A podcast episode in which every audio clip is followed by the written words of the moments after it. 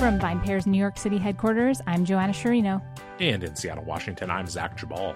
And this is the VinePair podcast. Zach, how's it going?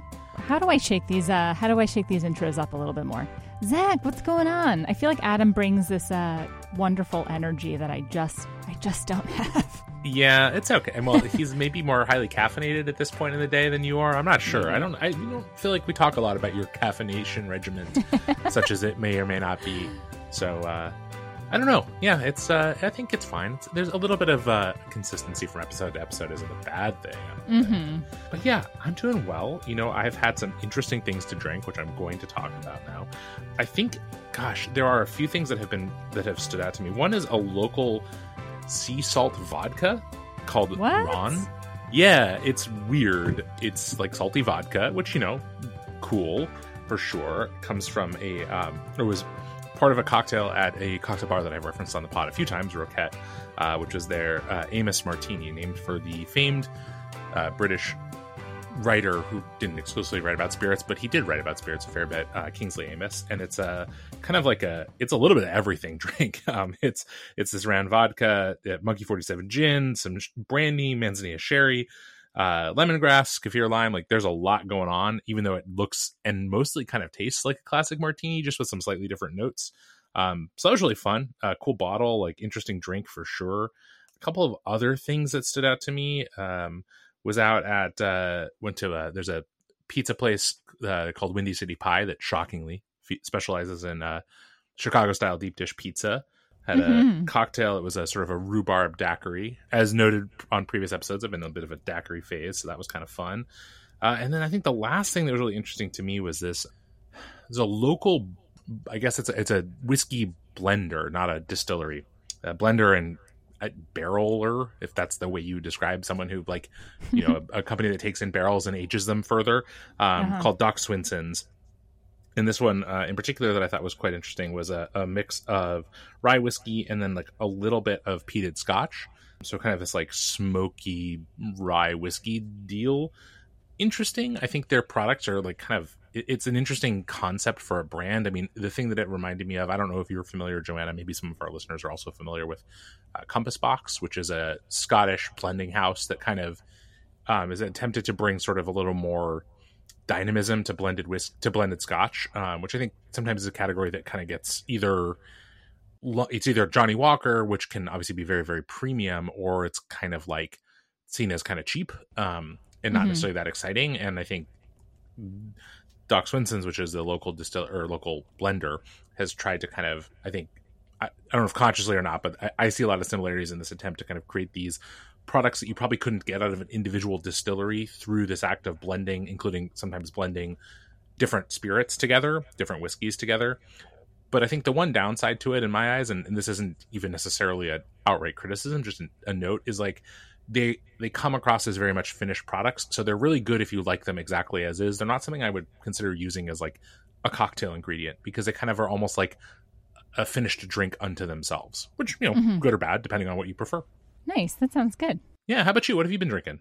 Uh, so this past weekend, Evan and I went to a very lovely dinner to celebrate our anniversary, but also mm. his tenth anniversary of living in New York City. There you which go. Is, yeah, very... um. a big deal for him and for us. And um, and so we, we went to dinner and had some nice cocktails. I had a, a really delicious, what I thought was going to be a take on um, a paper plane, but actually wasn't. It was kind of more more like a Manhattan. That was really good. And Evan had a, Evan had a fifty-five dollars um, espresso martini. And he said I could talk about it on the show and okay. to make fun of him because I, yeah, I he was like really, you know, battling whether or not he should order it. Mm-hmm. And I, you know, I didn't really share my input, but he did. And um, it tasted just like a normal espresso martini. It had this like special vodka in it. Shoot, I can't remember the name. But anyway, it was called the Bruce Wayne. And uh, I just, yeah, I don't know. Is he a sucker for ordering it? When, when, uh, the server came over, she asked him how it was because no one's ever ordered it before. I died. Wild. Oh my goodness. I mean, yeah. I, I think that, that, uh, did you taste it? I did. You did. You said it tasted yeah. just like a regular espresso martini. Yeah. Yeah, it did.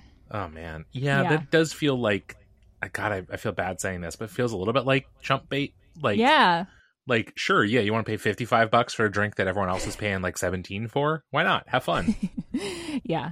I don't know. I just feel like it's really hard to justify that unless uh, it has something really... I, I, it's from the reserve section, so again, I'm sure some of the ingredients are um, pricier, but yeah, it, it was uh, kind of tough. We also had a really delicious bottle of wine um, from the Jura uh, called Domaine du Pelican. Um, oh, yeah.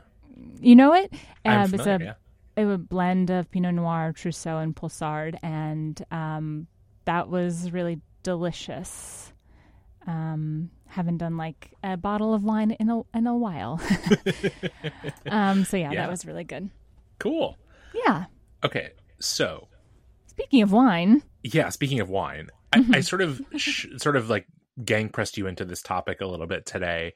Um, because the sort of peg for it in my eyes was news that came out last week that Ste. Michelle Wine Estates, which is the uh, wine company based here in the Seattle area that um, owns Chateau Ste. Michelle most famously and a few other brands, or at least uh, controls a few other brands, is drastically cutting its, uh, planning to drastically reduce the amount, essentially the amount of grape it purchases um, from growers here in Washington over the next five years. It's intending to cut by about forty percent. Right. And there's been some things that have been written about this and talked about this, and it's been talked about in terms of a lot about what the impact will be on growers, which obviously is pretty, and on the Washington wine industry more broadly, and both are very significant. And I don't want to shortchange them, but I also don't want to spend a lot of time talking about them because I think it's in a way kind of pretty obvious what the story is. Like, it is very bad for growers who have counted on Ste. Michelle to purchase a good chunk of, if not almost all of their fruit over the last however many years. And being told that that won't happen, it's not easy to turn around and just kind of find a new audience yeah, for your wine, to somebody else. Or for your grapes. Yeah. Yeah. It's not impossible, but I think what you're going to see is some contraction of grape growing in the state over at least over the next, you know, five to ten years, um, in terms of, you know, maybe some vineyards get pulled out, maybe some vineyards are, um, you know, not uh, kind of harvested, grown to full yield or whatever. You know, there's going to be some triaging, and so. You know, that part of it is what, I mean, it's unfortunate, but it is whatever. I think the thing that's more interesting for us to talk about, and I'm curious your thoughts, is what I think this says about the future of the w- segment of the wine industry that is, let's say, ten dollars or so and under. And that's where a lot, mm-hmm. or even maybe twelve and under, that's where a lot of the Ste. Michelle wi- Wine Estates wines were priced, not so much at the very, very uh, lowest end of the market, you know, not much under five dollars, but a lot between eight and twelve-ish dollars, a lot of volume and just a lot of product at that price point. Yeah. And, you know, there's been a lot of back and forth in, in conversation in the wine industry about what is happening to that market. And to me, this is one of the most drastic and obvious signals that some of the big companies just do not believe that this market, this part of the market is is going to, it, it, they think it's going to continue to shrink.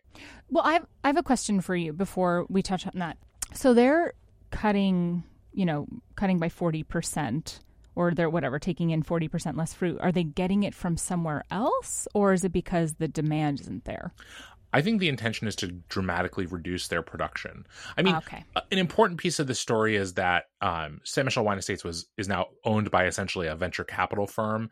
Right. And there's been a lot under the surface with them that has been, people have been kind of like curious about what exactly they're doing because mm-hmm. you have both the elements of attempts to perhaps reduce production, maybe to, maybe to get in line with what they perceive demand to be or demand to be in the future. And also a little bit about kind of where, without getting kind of too into the specific details of how their business, how Ste. Michelle Wine Estates has traditionally operated, it has always been a little bit of an of a mix of some very inexpensive grocery store type wine and also some higher end products that they've attempted to kind of, um, you know, the sort of, they have this series of of brands um, called their like String of Pearls that, you know, they made some acquisitions in California and in uh, Oregon. They have some mm-hmm. close ties with some wineries in uh, Italy and France, attempting to kind of, and Germany, trying to leverage some of that market presence here in the U S into kind of creating more demand for those products.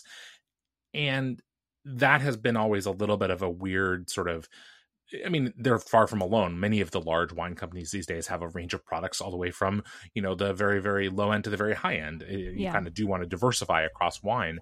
But I do think that you're seeing this pullback is mostly, I think, going to be concentrated in the, the lower price point wines, matching perhaps slackening demand, and a sort of broader question of like, does the do the new owners of Saint Michel Wine Estates really see the future for the company as being similar to the past? Like, one thing that Saint Michel has long been known for is having like a large physical presence in Woodinville outside of Seattle. They have a large production facility there. They have a large estate there. They have a large, you know, they, they do events and concerts mm-hmm. and all that kind of stuff. And they've the the new owners have been trying to sell that property for quite some time. Without going too far inside the thing, like, that's a very difficult proposition, because it's kind of like, what else could you do with it besides what they're doing with it? And yeah. no one else in Washington has the heft to kind of swing what they swing.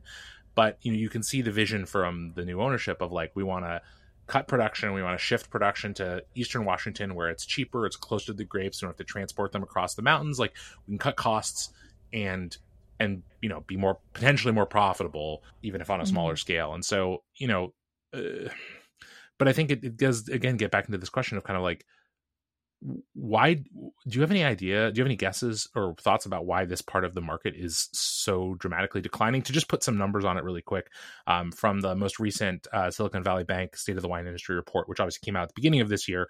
So we'll see as we get to the end of the year what new figures they have. But basically, you're seeing in wine priced at uh, essentially like under five dollars, you're seeing almost ten percent decline in sales. You're seeing similar declines in wine between like four fifty and eight dollars, um, even bigger decline, eight to eleven dollars, and smaller decline, but still noticeable decline, eleven to fifteen, essentially. So basically everything fifteen and under is shrinking in terms of um, demand. Some Up, upwards of ten percent. Some, like the highest end of that is was like down three and a half percent. But like, obviously this is happening, but but kind of like, why? Yeah, I mean, I think that there are a few, I'm sure there are a few factors that kind of uh, play into this. One is that, you know, when you think of, I don't know, I'm sure people have different opinions about this, but when you think of when you're first uh, become of age and first starting to drink, um, those cheaper wines, better value wines, whatever, budget wines are kind of where you like entry level, right? And so when you have, we've talked about this a number of times, but like younger generations who are becoming of age, um, not really finding wine, um, or not really opting for wine um, as their beverage of choice, or really kind of getting into the category. And, and then you have this other, you know, level of wine enthusiast who kind of knows better than to drink that type of wine, which isn't to say that that wine is bad, but are choosing to spend more money on mm, better quality wines, whatever, just call it that. Sure. I think, I think another part of this equation is the fact that there is so much out there available for people to drink now. Yeah. Right. We just have this incredible selection like we've never had before, um, that I would rather take my ten dollars and spend it on, I don't know, what what can you get for ten dollars these days? A banana. I'm going to no, get sorry. a bunch of, how much can a banana be? Um, I'm going to get four cans of Arizona hard iced tea. Yeah. Or uh, some hard seltzer, or, you know, something else, and not spend it on a bottle of wine, because that's what me and my friends like to drink. So I think that's that's where we could possibly see some of the this decline in that price range. Yeah. I mean, I think wine has lost what had been a, a important sort of part of its market because of a few things. I think you're right. Absolutely. The alternative alcoholic beverage category, whether it's seltzers, whether it's other hard beverages that didn't exist really previously. And I think honestly also the sort of more mainstreaming and normalizing of spirits consumption. Yeah. I think is a, another part of this, because I think for, I think a lot of these wines, I mean, there are definitely people of all ages who were and remain steadfastly loyal to, you know, inexpensive wine, that either specific brands or just the whole, they don't want to pay more than ten or twelve dollars for a bottle of wine because that's what they yeah. think it should cost. And that's mm-hmm. totally, those people are still there. Obviously none of these wines and none of this, you know, categories in the market are disappearing entirely. They're just shrinking. And I think part of it is that for a lot of people, in- inexpensive wine was your kind of one wine, one beverage alcohol alternative to cheap beer that was readily available. That was, if you didn't like cheap beer, which lots of people don't. Yeah. And now there just are a lot of other options. And it's quite possible that for whether it's a younger set, which grew, has grown up more around things like hard seltzer and whatnot, and, and sees those things as being totally, you know, normal things that they would just drink on a on a regular basis, in the same way that someone might, uh, you know, someone of our generation or older might have seen, you know, wine as being a kind of not if not if not an everyday drink, a more regular drink. I think there's that. Yeah. And I think the other piece is that then when people are maybe interested in wine or coming to wine, yeah, it's possible that they don't see the point in getting inexpensive wine. If they're going to drink wine, they want wine that's fifteen dollars or more. Like that, ju- they just see that as being where wine makes sense to them in a more, in a more, I don't know, it's not universal, but in a broader way than I think that, like, because it used to be that that price point was really a something of a barrier for a lot of people. And as the wine market has shrunk, I think it has shrunk more dramatically in that portion, the below fifteen dollars portion, because it's harder to make a value proposition for those wines when compared to all the other beverage alcohol product that's out there in that price point. Yeah. I mean, I also think that whether or not this is the case, and like you said, when people think of, you know, when they're thinking of buying wine, there is a perception that if it's less than twenty dollars or less than eighteen dollars or whatever, that, that, that it's not good quality. Yeah. And I think that probably affects affects it as well. And I'm sure that it's also like there are fewer wineries out there who are able to make wines for fifteen dollars and under. Yeah, that's a good point. And I think one an important thing to recognize, too, is that part of the story with Ste. Michelle Wine Estates might also be that just for them, the economics of those wines no longer made sense, even if yeah. there is demand. It could be the case that demand in some of these in some of these wines is still there, but just the realities of, you know, if you're a person who is going to balk at, like, a dollar or two increase in the price of a bottle of wine is a lot more keenly felt when it's a ten dollar bottle going to twelve than yes, when it's a twenty-two dollar yeah. bottle going to twenty-four. And that's obvious. But I think it's a lot harder. It makes the economics harder for a producer who is like, hey, you know, we just can't make this, you know, Washington State Riesling and put it on the shelf at nine ninety-nine anymore for a variety of reasons. And so our, what are our options? Well, our options are either to, like, just, you know, whatever, make less of it or, and raise the price, or, I, you know, it's unclear exactly what they're going to do. They haven't yeah. been particularly forthcoming about kind of what this means for their, um, for some of their kind of more core wine brands or, or labels or whatever.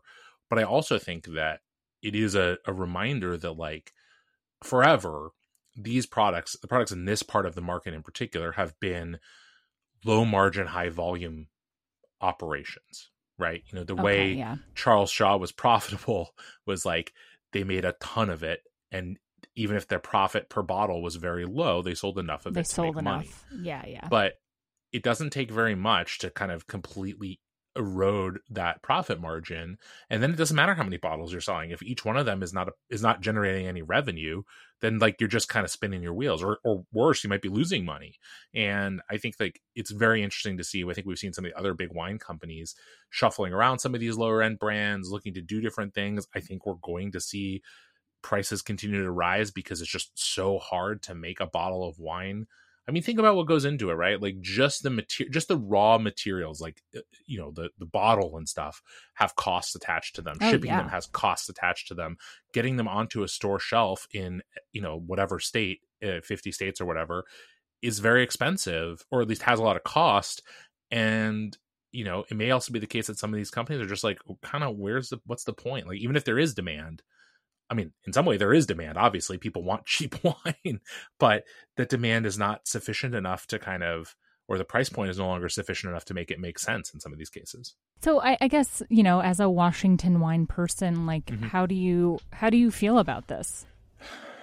I mean, it's it, it's really hard to say, and, and I have certainly spent some time since this news came out talking to some people that I know who are growers, producers, et cetera. And and there's a lot. I mean, obviously, there's a lot of trepidation. It's not no one feels good about this. Um, even some people who might look at some of this as a potential opportunity, you know, some people who are looking to grow their production, who might see a chance to get additional, you know, uh, acreage or grapes or whatever at possibly even a discount price. But I think, you know, it's important to note, and, and I do want to say this here, that, you know, in a lot of ways, Chateau Ste. Michelle and Ste. Michelle Wine Estates has has been a sort of a backstop for a lot of the industry here. You know, they've done a lot of support of the industry, helping kind of promote it uh, across the country and around the world in a variety of ways, and really kind of been a sort of a like repository for, you know, when when there are, you know, bumper crops, they they have the capacity to take in more fruit, or have mm-hmm. had the capacity to take in more fruit, et cetera. So it's definitely, uh, you know, there's been a lot of concern here. You know, the, the foundation has seemed a little unstable for a while. Um, this is the most clear evidence, I think, that, you know, like I said, that the, there's some real challenges ahead for Ste. Michelle Wine Estates, and with that, the whole Washington wine industry in certain ways. But I also think that there are, you know, th- there is there is some optimism that the industry here has gotten big enough and diverse enough and self-sustaining enough that the, you know, even a decrease in production and a maybe diminished presence for Chateau Ste. Michelle in Washington and in the national and international market isn't a death knell for the industry in the way that maybe ten or fifteen mm. years ago it might have felt much more existential. Yeah, that's good. Yes, it is. But, it, you know, I don't want to sugarcoat it. It's it's scary, and especially for the growers that are heavily um, reliant on Ste. Michelle, it's, you know, for some of them it will be existential or nearly existential. Um, and I don't I don't know what to say about that other than that's really unfortunate, and that, you know, we all know, I think, you you know, certainly you and I know, our, our listeners know that um, farming of any kind is a really fraught, yeah. risky proposition. And it's that way even in the best of times, and even with really, really dedicated, committed, you know, kind of fully bought in partners on the buying on the buyer side. But without that, it's even more so. And, and, you know, I, I know there's a lot being, you know, talked about and, and hopefully being done to at least give people who have, you know, fruit on the vine right now. I mean, we're recording this in, um, you know, mid-August. People are, you know, get, stuff is getting closer to harvest. We're getting, mm-hmm. you know, to this point in time where, like, there's very little capacity for a lot of these growers to turn around. And to be clear, it's not like Ste. Michelle is dropping forty percent of its fruit contracts for this year. Yeah, yeah. But they're dropping some for this year, and they're only going to continue to do that. And again, it's like, even if you can repurpose your land, either if you, you know, maybe you can find other buyers for some of the fruit, maybe over the years you can find other people who want to grow production. But, you know, like I said, a lot of people are going to have to rip out some amount of acreage. They're going to have to replant to, or they're going to have to replant to other varieties. They're going to have to replant to other crops. All that is expensive and time-consuming, labor demand, you know, all that stuff. It will undeniably be a challenge for the Washington wine industry. I don't think, anyways, an insurmountable one, but a but a real challenge. Yeah, it'll be interesting also to see. I mean, I, I feel like this isn't hasn't been something I've been particularly cognizant of, like, at the wine shop or anything, but to see if there are just, yeah, fewer, you know, inexpensive wine options out there. I think what you're seeing too on that is not even, it's fewer options in that more is being funneled into what is currently successful. Um, you know, I think you're seeing, you know, you're see, but you're seeing a lot of instability. I mean, like, we've seen a lot of instability with Treasury Wine Estates, like nineteen yep. Crimes even, and stuff like that. You know, this, this part of the market is struggling, and how that shakes out is unclear because it's been such a, like, a volume backbone of the wine, of the American wine industry, of the global wine industry, really. And it's unclear to me at this point, like, whether there will be, you know, trends that revitalize this part of the market, whether, you know, people are, or whether people just have lost some interest in an eight dollar bottle of wine. That could just be the case. Yeah. Yeah. Well, Zach, I think this was a good chat. If you have thoughts, I don't know, about this news or about the inexpensive wine segment, please let us know. Podcast at vinepair dot com. And uh, we will chat again on Friday. Sounds great. Thanks so much for listening to the VinePair podcast, the flagship podcast of the VinePair podcast network. If you love listening to this show, or even if you don't, but I really hope that you do, as much as we really do love making it, then please drop us a review or a rating wherever it is that you get your podcast, whether that be iTunes, Spotify, Stitcher, anywhere. If you are listening to this on a device right now, through an app, however you got this audio, please drop a review. It really helps everyone else discover the show. And now for some totally awesome credits. So, the VinePair podcast is recorded in our New York City headquarters and in Seattle, Washington, in Zach Chabal's basement. It is recorded by Zach, mastered, and produced by Zach. He loves all the credit. Keep giving it to him. Drop his name in the reviews. He's going to love hearing how much you love him. It is also recorded in New York City by our tastings director, Keith Beavers, who is the managing director of the entire VinePair podcast network.